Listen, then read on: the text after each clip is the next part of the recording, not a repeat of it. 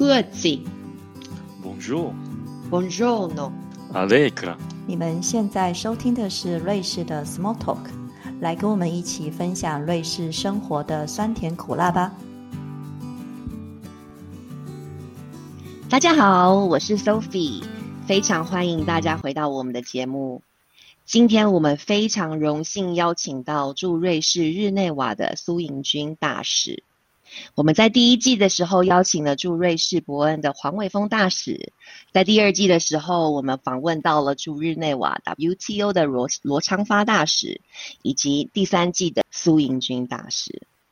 首先，我想先请苏大使跟我们的听众问好，然后请你简单的介绍自己好吗？好，谢谢 Sophie，Sophie 你好，也呃很高兴呃各位线上的听众朋友大家好，很高兴今天有这个机会接受 Sophie 的这个访问，来跟大家在线上呃空中相遇。那呃，我是在今年二月的时候，呃，到达日内瓦。那呃，其实，在很多年以前也曾经在日内瓦服务。我是在呃二零零二年的时候，算一算蛮恐怖的，已经是十九年前了。呃，第一次来我们的日内瓦办事处呃服务。那在这边待了三年之后，我又派到了我们的这个呃加勒比海的邦交国，叫做圣文森，在那里服务了三年。因为我们外交部的生活大概就是工作生涯就是这样，在不同的地方一直轮调。那原本是呃规划上就是每一任都是三年，所以我当时在日内瓦待了三年，然后到加勒比海待了三年，又在回到了台北待了三年，哎还是四年哦。那之后我又派到了荷兰，也再待了几年之后，又再回到加勒比海，又再待了三年。那呃，再从加勒比海回到台湾之后。这一次再重新回到日内瓦来，所以呃是呃就是一直不停的这个呃打包拆箱、打包拆箱、打包拆箱的人生，这是我们的这个呃生活的写照。哇，真的，大使是世界的旅人呢，经过了这么多不同的国家，跨过不同的嗯不同的州，然后有不同的经验，所以我们好奇，大使您平常的工作内容是什么？可以借这个机会帮助我们了解一下吗？然后有没有什么有趣的故事，在不同的国家发生的有趣的故事，可以跟我们听众分享吗？嗯。我的工作经验，呃，因为其实都还蛮不一样的。在日内瓦这边，因为大家都知道日内瓦这边有非常多的国际组织，所以呃，我们这个日内瓦办事处的工作主要就是呃，促进我们跟这些国际组织的交流。那呃。另外，在譬如说，我之前在荷兰或者是在我们的邦交国的时候，那些工作大概基本上是属于比较双边的业务。所谓双边的意思，就是说促进我们国家跟那个国家呃实质的关系。那当然，我们还没有提到的最重要的一个事情，就是呃，对于我们国人，大家在海外，譬如说像 Sophie，你在呃这个瑞士住了这么多年，我希望我们有提供到适当的服务，就是说。呃，因为呃，我们其实所谓双边的工作里头很重要的一个，就是要营造一个很适合我们的国人，不管说大家去那边居住，或者是旅行，或者是做生意，呃，观光，呃，等等方面的便利。所以这个也是我们很重要的，在呃一般的双边的管处里头，比如说我刚刚提到的，在呃荷兰要做的事情，这是很重要的一个工作。那我们要促进跟呃那个国家的。政府部门的合作，因为其实也是这个最主要的目的，就是我刚刚提到的，我们要营造一个很适合我们国人大家去旅行、去工作、去居住的环境。所以，譬如说啊，大家到了瑞士，现在可以用这个呃不用考试的方式就直接换驾照，这个也是呃我们为了要帮大家能够很方便的呃到瑞士来呃居住，所以跟瑞士的政府所谈出来的。当然，我刚刚讲的这个其实并不是日内瓦办事处的功的的功劳，这个是我们伯恩代表处 黄大使那边的这个功劳。那不过一般的代表处大概就是呃像这一类的事情。那呃，譬如说，呃，国人要到呃瑞士来经商，要去呃英国经商，要去荷兰经商，那可能需要一些投资环境的这个条件的保障啊，甚至一些呃避免双重课税呃的这个呃的嗯保障。那这个也是我们在呃这些国家的代表处呃做双边工作里头很重要的一环。那我刚刚提到说，呃，在日内瓦这边比较特别的是，因为我们日内瓦其实严格来讲是一个办事处，所以没有办法做像刚刚那么那么丰功伟业的什么驾驾照啊，什么这个呃避免双重课税这么伟大的这个事情哦。那呃，主要是日内瓦这边很特别的，就是我刚刚提到有很多国际组织。那我们台湾其实呃也有很强的能力，也需要。呃，想要跟这些国际组织交流，同时我们也有这个需要跟大家来呃，这个怎么讲，互相切磋。所以呢，这就是我们日内瓦办事处在这边比较主要呃，我们所谓做多边的工作，呃，就是说跟多边的这种国际组织在多边的平台上跟其他的国家来互动。那这个大概是我们一般代表处跟呃我们日内瓦办事处还有一些其他办事处的工作的大概主要。内容是这个样子，哇！谢谢大师的分享。我想我自己个人在瑞士十几年的经验，每次回到办事处，我用“回到”是因为每次都像回家一样。那因为我居住的地方是嗯德语区，所以我去伯恩的机会比较高，然后也会见到黄大师。那就是一个非常包罗万象 呃的服务，而且每次都有回家的感觉。然后。有被照顾到的感觉，那我相信在嗯呃法语区的呃侨民也是这样子的感受的。我想看到，因为我们的听众看不到，但是我个人看得到，这是我第一次见到嗯大使本人，然后大使一个非常的。慈眉善目，而且很温柔的。然后，呃，我相信，嗯，身为一个这么棒的 leader，然后一个这么棒的领导人，在啊日内瓦代表处代表国家，然后同时也啊帮助当地的侨民。那您刚刚有提到说，嗯，日内瓦的办事处有很多，呃，因为在日内瓦有很多国际的组织，所以您的业务范围里面，据我所知，跟嗯 WHO 也有关系，对吗？那嗯。而且全世界现在都非常的关心疫情，那您可不可以跟我们谈一谈这几年台湾争取在世界卫生组组织，就是 WHO 的情形，然后还有台湾对于全球卫生的重要性是什么？嗯。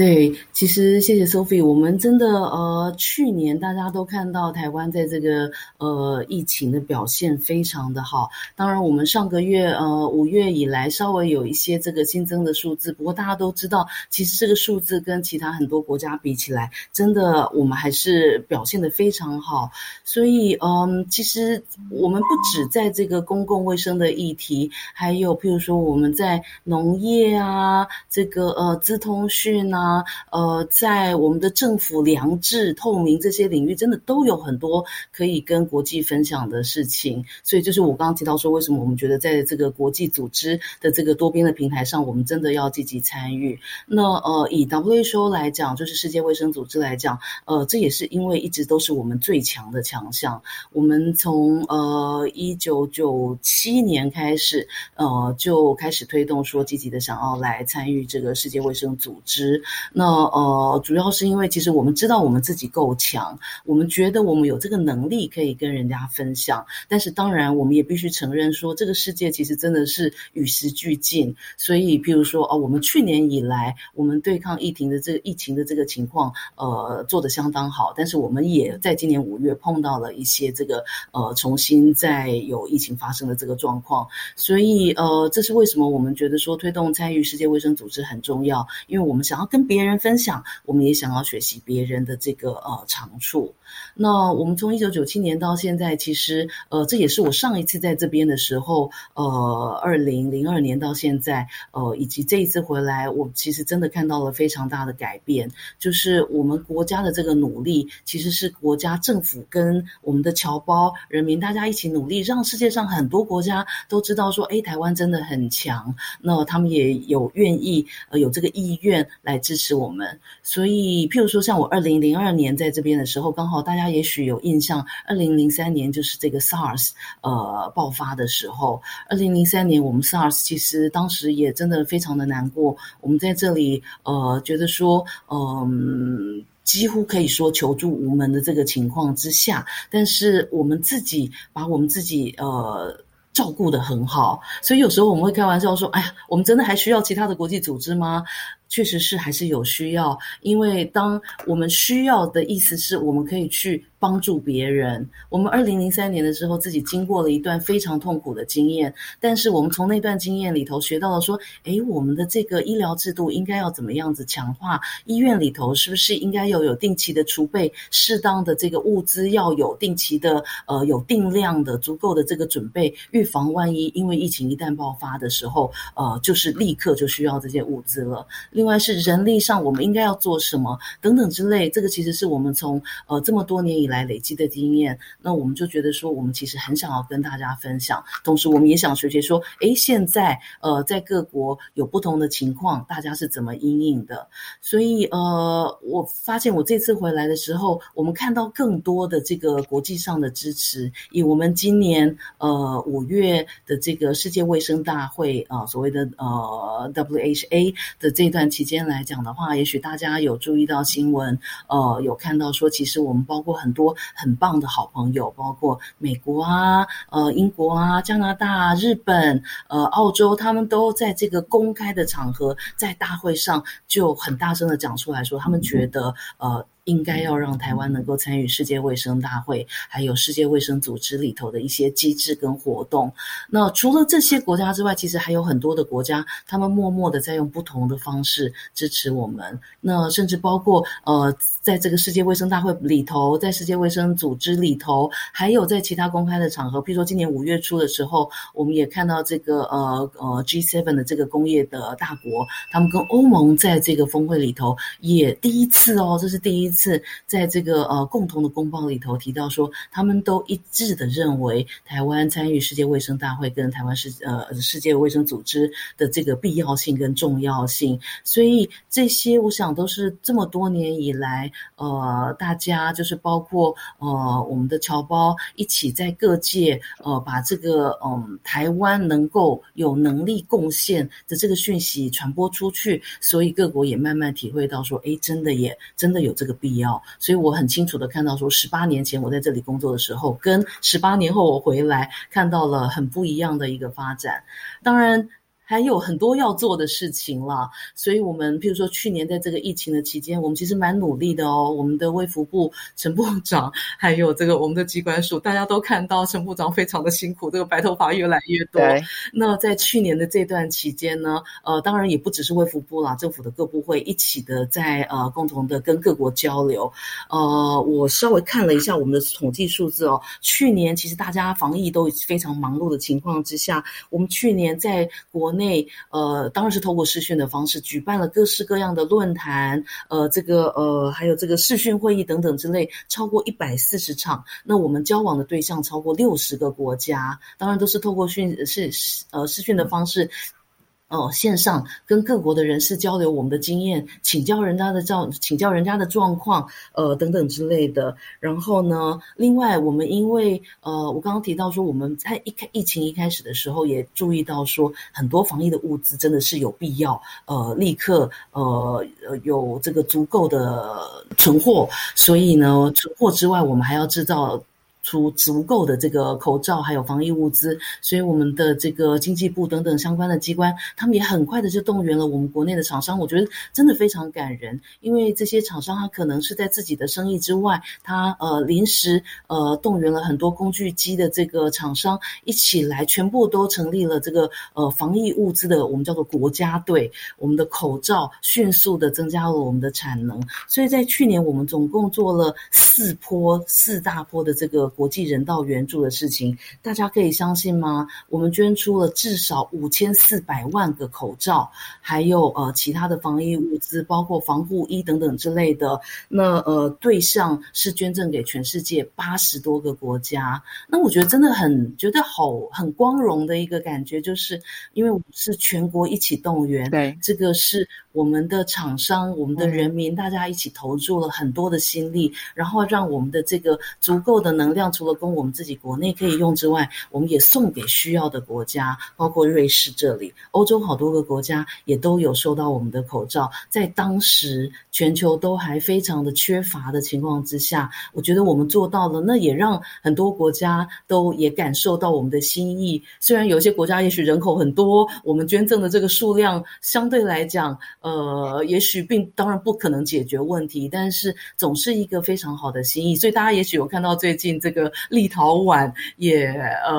这个也也非常这个怎么讲？非常热心的回馈了，呃，他们呃去年接收到我们的口罩，然后在今年决定说，他们也愿意在他们的能力范围之内，呃，捐赠了一些疫苗给我们。所以这些都是我想就是一种互相啦，大家在这个多边的平台上，我们参与国际呃卫生的这个防疫的这个努力受到大家的肯定，那我们也继续一直努力的做。所以呃，这是一件必须要持续的工。工作，那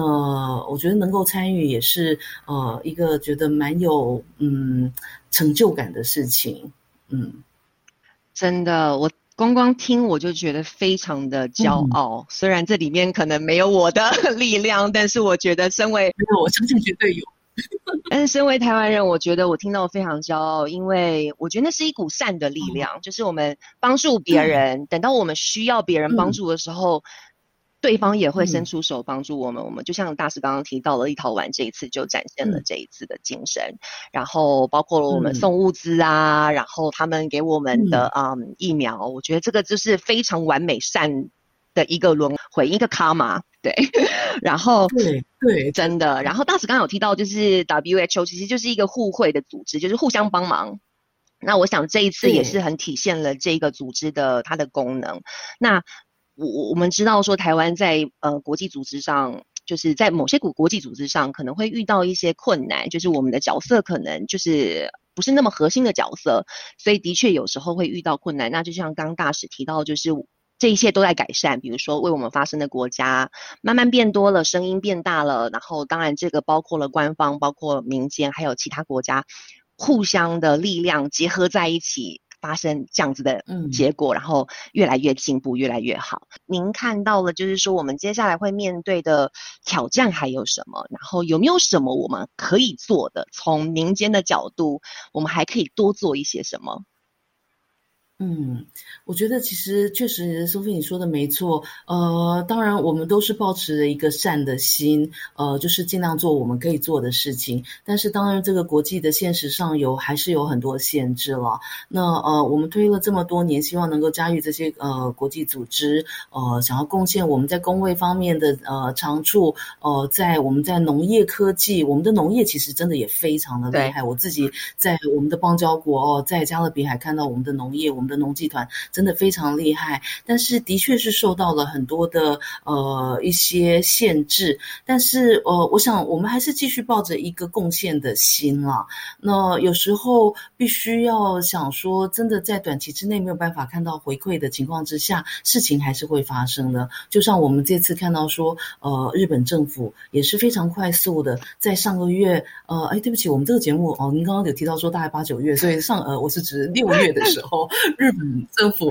也是迅速的，就呃突然就是呃在他们的余裕之下，一百二十四万个口罩，再加上呃，对不起，不是口罩，疫苗，再加上呃，接下来七月还会再有这个疫苗，就是一个呃，他们的说法是，想当年在这个他们三一一的这个呃呃海啸的这个时候，台湾涌进的对日本人的这个呃善意的协助，他们觉得很感动，所以呃，我想第一个事情是我们必须要。认清这个现实，就是挑战持续会在，但是呃，我们要认清的是，我们继续努力，在一个适当的时候，在我们需要的时候，就会有这些及时雨的这个呃的的呃怎么讲灌溉，那跟回馈，所以呃，这的确是我想第一个，我们不能够失望，我们也不能够沮丧，这个是我们必须要一直做的事情。那呃，另外在挑战上，当然我想，因为我们没有办法参与，就是正常的参与这些国际组织，这么多年以来，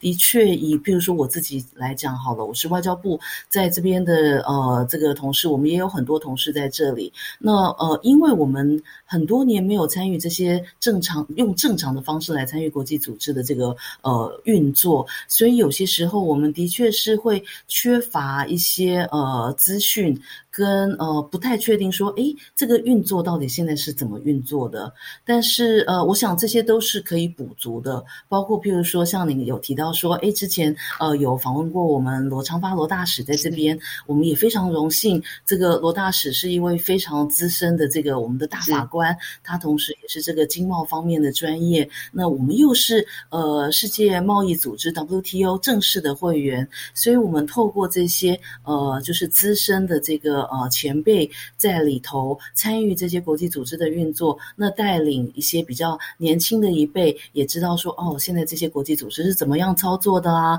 那虽然说我们能够参与的机会有限，我们能够参与的组织有限，但是透过这些呃逐渐的学习，来呃来设法呃认识呃自己的不足，来学习扩充自己的知知识。那当然，另外一方面，呃，因为现在的确时代在改变，就像我们刚。刚刚一开始还没有开始录音之前，有提到，我觉得因为这个疫情的关系，有好多新的发展。那呃，譬如说这个工位的新的题目，医疗方面新的题目。在农业方面也有很多新的题目，甚至在资通讯方面、呃人权方面，其实有很多新的题目。我十八年前跟现在看到都是不一样的，所以这个另外一个挑战就是，呃，我们必须要一直不停的充实自己了，在这些不同的题目上，可以跟呃其他的国家互动，来呃传达我们政府还有我们的国家对于这些问题的立场是什么，我们希望争取的呃利益是什么。么还有我们希望能够呃传播出去的呃游说的这个内容是什么？这些都是呃，我觉得都是至少对我来讲，我觉得都是挑战，也都是要一直持续学习的东西。所以我觉得这工作蛮有趣的，就是的确在这样不停的我们的这个外交人员的生涯里头，在不停的地方这样一直转换。我自己跑过呃。呃，这个欧洲哦，在欧洲不同的国家，那甚至呃刚进步的时候，我们也还在英国做过这个语言训练，然后又到了加勒比海。那我在部里头的时候，也负责过亚太地区的业务，就真的非常的不一样。那也都是。觉得说要督促自己持续学习了的一个呃很重要的事的这个激励。大使太客气了，大使您的资历就是到不同的国家有不同的啊经验。那我们想要借这个机会跟我们的听众分享一下，就是关于你在不同的国家出任的经验当中，你觉得瑞士怎么样？你喜欢吗？然后在生活上有没有？可以跟大家分享你喜欢或者是你不怎么适应的地方吗？或者是你要说说看其他国家也可以。瑞士，我觉得光是瑞士就说不完了。瑞士绝对不会喜欢这个国家，真的是太棒了的一个国家，风景优美，这当然不用讲了啦。哦，然后呃，我觉得我在瑞士这几年经验真的也是呃蛮蛮有趣，经历了好多历史性的时刻。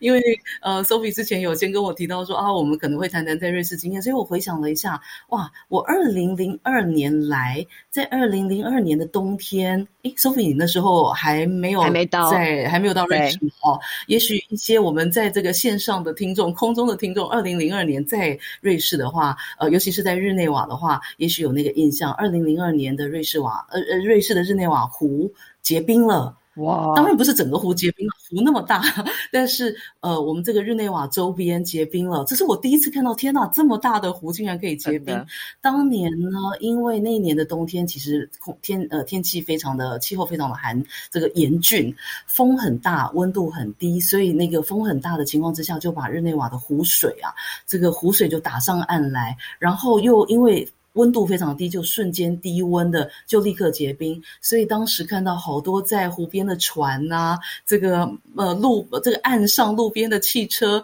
呃这个什么岸边的这个休闲的椅子，全部都在包在冰块里。哇，这个对我来讲，哇，真的是好好非常酷的经验。这是二零二二年。呃，据说好像后来在二零一二跟二零一七的时候，也陆续有这样子部分结冰过了哦。但是对我来讲，哇，这二零零二年的经验非常的惊人。但是更吓人的是，二零零三年的夏天是酷热，嗯非常热的夏天。当年甚至很不幸的，在法国的南部也有很多人被热死的哦。因为那一年的冬夏天，也许很多这个这几年才刚来瑞士的人没有感觉，当年在瑞士，我们那么热的情况之下，买不到电风扇。我可以想象，讲跟现在一样，还是没有冷气这个东西。但是我这次来，我觉得哇，好幸运！我看到超级市场里头充满了各式各样的电风扇，大的、小的、随身型的，这个巨大的，的到处都有。但是二零零三年那一年的夏天是热到买不到电风扇。然后我查了一下记录哦。那一年的夏天最热的记录是，诶，我赶快看一下，四十一点，呃，四十一点五度，哇，那个四十一点五度，我查了一下，好像到现在还没有超过、我相。信哎，现在呃，去年最热好像是三十八点九度，那呃那一年的四十一点五度这个热浪，真的是吓坏人了。所以来这次来之前，我就因为我有听说现在这个因为气候变迁的关系越来越对热，然后我就很担心，我在想说，我需要从台湾带电风扇来吗？因为当年的噩梦买不到电风扇的噩梦。现在这里都有了，好可怕，对，所以这个现在这里都有了，所以我经历了一个严寒的冬天跟一个酷热的夏天。那这次来竟然还有呃，当然我们这节目是九月才播，但竟然还发生了昨天晚上我们这个瑞士的这个足球队竟然这个打败了法国队这真。是个奇迹呀！据说是，据说是，好像是六十几年以来，距离瑞士上一次打进这个呃这个呃欧洲杯，哎不对不对，世界杯足球前八大，好像好像是六十年前的事对情了。对对对，所以我觉得还蛮幸运的，经历了好多这个历史上的一刻，至少对我来讲是非常历史性的一刻。那如果话说回来了，我们这一次我这一次来，呃，这五个月的期间，呃，因为前几个月都是这个呃闭关的这个状态，没有办法跟呃我们的这个工作对象实际的见面，很多都见不到，所以对我来讲也是一个这个很特别的经验呐、大部分的活动都是在线上举行，那就当然我今天是跟各呃，今天可能大家看不到了，但 Sophie 你可以看到我是这个服装整齐的，穿着这个真的，我应该换一件套装来的。对有有几场会议是在那个呃，我我是在家里哦，因为那那时候是呃碰到周末的情况，所以是有几场会议是在家里举行的。对不起，我上半身非常的正常，但我下半身其实穿着拖鞋，所以我想这也是非常难得的经验。这个大概呃，这个外交生涯里头少数可以穿着拖鞋上班的日子。因为没有人看到我脚上穿的真的，而且也很棒啊！就是该正式的地方看得到，然后下面舒服的地方又可以感觉很舒服，所以 完美。对，所以所以我觉得真的是蛮有趣的。这个呃，在瑞士的这这几次的经验都非常的好玩。对啊，那当然，呃，我觉得瑞士本身也是我觉得非常嗯非非常有趣的一个国家。再说一个我自己很觉得当时第一次来的时候碰到的一个经验，呃，因为要找房子，那个时候找房子非常的困难，我在旅馆住了将近三个月，然后对，好可怕，对不起，那个住住旅馆的费用简直是对对对，超贵的瑞士。对不起，这个是外话，我要说的是呢，当时我要租房子，那呃，在这三个月，在那三个月期间，当然是到处看房子，然后呃，看到很多房子，觉得说，哎，还不错。那呃，有一些房租我甚至也付得起。那就觉得说啊很好，那我就来跟房东依照这个，我们觉得说讨价还价，说不定可以呃能到能够得到先机的这个呃这个认知之下呢，我就跟房东说，哎，这个房子我觉得我可以租，而且甚至你在公告上说的这个金额，我还可以再多出个呃一百块两百块哦，呃就是想说，哎，巴结一下，说不定房东会愿意就把房子租给我了。没想到房东后来跟我讲说，呃，小姐你是一个人对不对？你也许有家人会来带拜访你，那呃，我想你的需求应该就是一个房间，顶多就是一个比较大的客厅。所以呢，呃，我想你大概需要的就是一个所谓的 top piece，就是我们这边讲的三房，呃，就是一个卧房加上一个厨房，再加上一个客厅，这样子的，呃，是符合你的需求的。可是呢，小姐对不起，我这个房子是一个呃有三个卧房的，有三。个睡房的房间，所以呢，我不能租给你。我一听吓坏了，我想说，天哪，我可以出比较多的钱租你的房子哦。可是房东，你竟然不是为了要赚钱而跟我讲说，呃，他不能租给我，因为他说。我不需要这么多个房间，他的房子有三个房间，他要租给有需求的，譬如说是一个家庭，爸爸妈妈带了两个小孩的，他觉得那才是一个比较公平的事情。那租给我的话，虽然我愿意出比较多的钱，但是他觉得他不能租给我。那我当然如各位所料，我真的没有租到那个房子。可是那真的是我来到瑞士的第一课，就是什么叫做公平。公平不是说大家站在哈，你是有钱的资产产阶级，你就可以付比较多的钱，你就拿到这个房子吗？不是的，在瑞士这是一个讲究，你的需求是一个人道的需求，是一个很重要的因素要列入考量的。房东不会因为这个这个有钱的家伙想要多出个两百块，就把这个房子在。不符合他需要的这个情况之下，就租给他。所以最后我找了三个月之后，我真的找到的一个房子，真的就是一个呃三个 PS 的房子，就是一个卧房加上一个客厅加上一个厨房，就是这样子而已。对。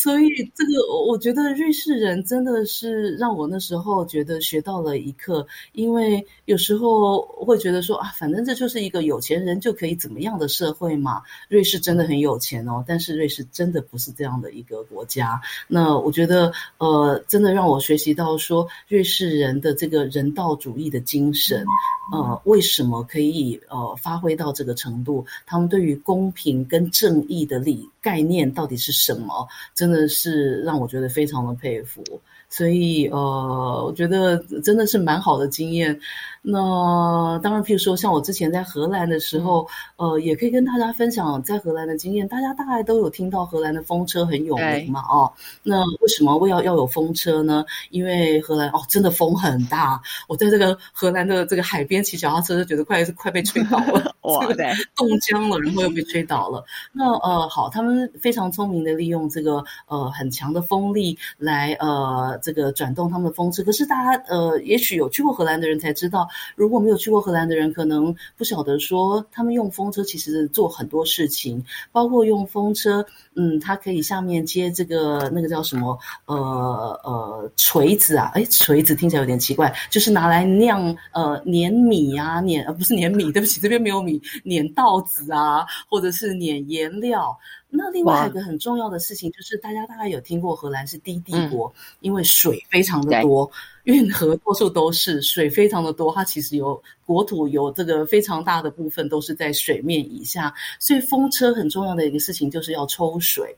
那可是你想想看，一个小风车你能够抽多少水？而且这个低帝国，它全国三分之二在水下的情况之下，你要抽的水不是你一个人的风车就可以抽起来的耶。你把你家旁边你的你你的这个可能你周周边三十公尺的水抽掉也就算了，但是你旁边还会继续有水淹进来，所以怎么办呢？对于这样子的国家来讲，合作真的是非常重要的事情。所以呢，大家不是说我把我家的水，我这个旁边这个呃，我周边三十公尺的没有办法抽到三十公尺，三十公尺还太多了，我可能可能抽我周边十公尺，我抽抽到哪儿去？我手水抽掉，怎么可能就消失了嘛？对不对？我要抽到别的地方去，那我抽到哪里？我抽到隔壁邻居家吗？当然不行啊！隔壁邻居家又把他的水又抽回来，怎么办？所以他们在很早就意识到说。我要抽水，这是一个必须大家一起共同合作的事情。第一个是我能够抽的水有多少呢？那么少而已嘛，我不可能解决我这个地区，我为了要种呃这个麦子，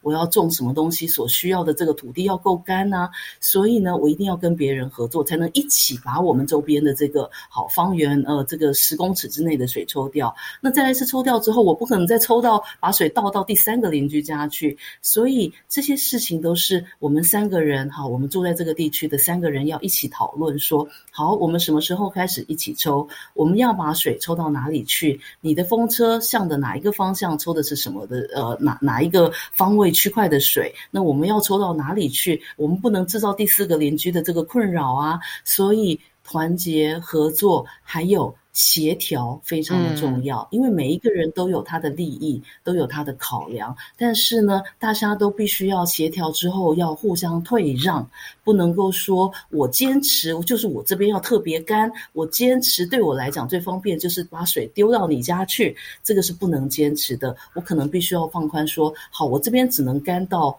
某种程度，但是呢，呃，我必须也要这个稍微忍受，说没有办法全干了。大概就是呃，我能够拥有这个呃十平方公尺的这个土地，可以让我种麦子的这个呃程度就好了。所以合作跟协调是我在荷兰学到的一课，因为我发现荷兰人真的也很厉害耶。当你去看到那块土地的时候，看到天哪，这风车这么的渺小，但是他们却。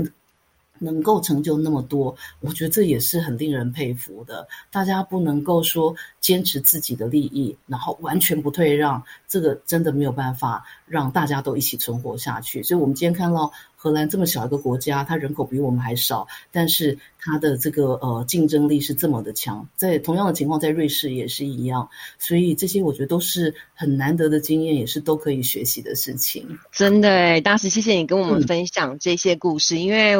我觉得这真的就是人生的经验，然后产生学习到人生的哲学，包括了在瑞士的公平，在荷兰的协调、互助、团结。我觉得这。这个都是很难的、很棒、非常棒的人生的经验。那我非常高兴这一次可以跟有机会跟大师聊天，我觉得这个机会很难得，而且我也是第一次见到大师，然后有一种就是见到故友的感觉，很想要多聊一聊。可惜我们时间有限。那节目来到最后了，大师有没有想要对我们的听众？因为我们的听众有百分之七十是在瑞士的，要不要想？要不要借着这个机会跟我们的侨胞说一些什么话？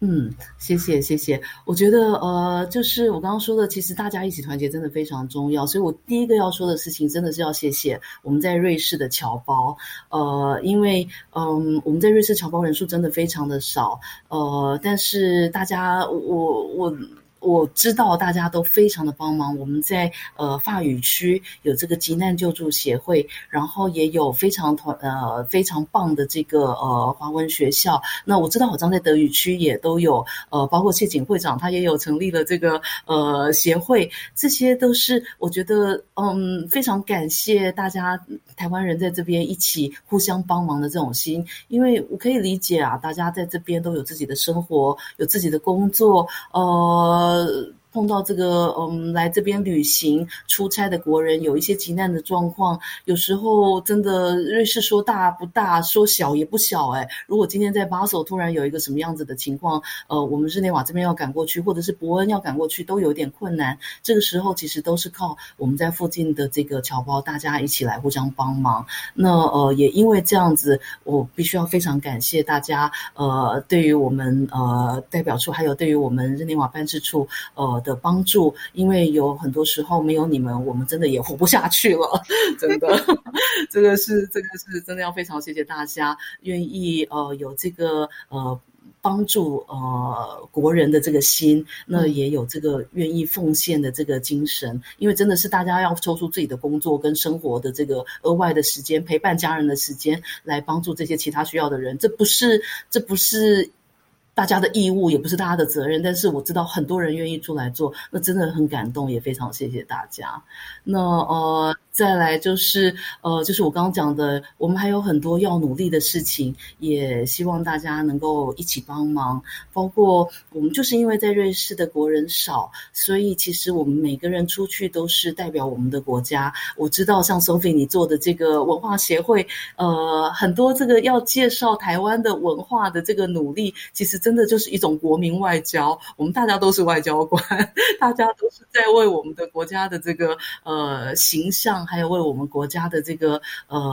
呃这个怎么讲，一切在努力当中，所以我也很希望可以继续仰赖呃 Sophie，还有我们在线上所有的观众的这个呃帮忙，一起大家来做国民外交，向瑞士、向全世界推销我们的美好的台湾。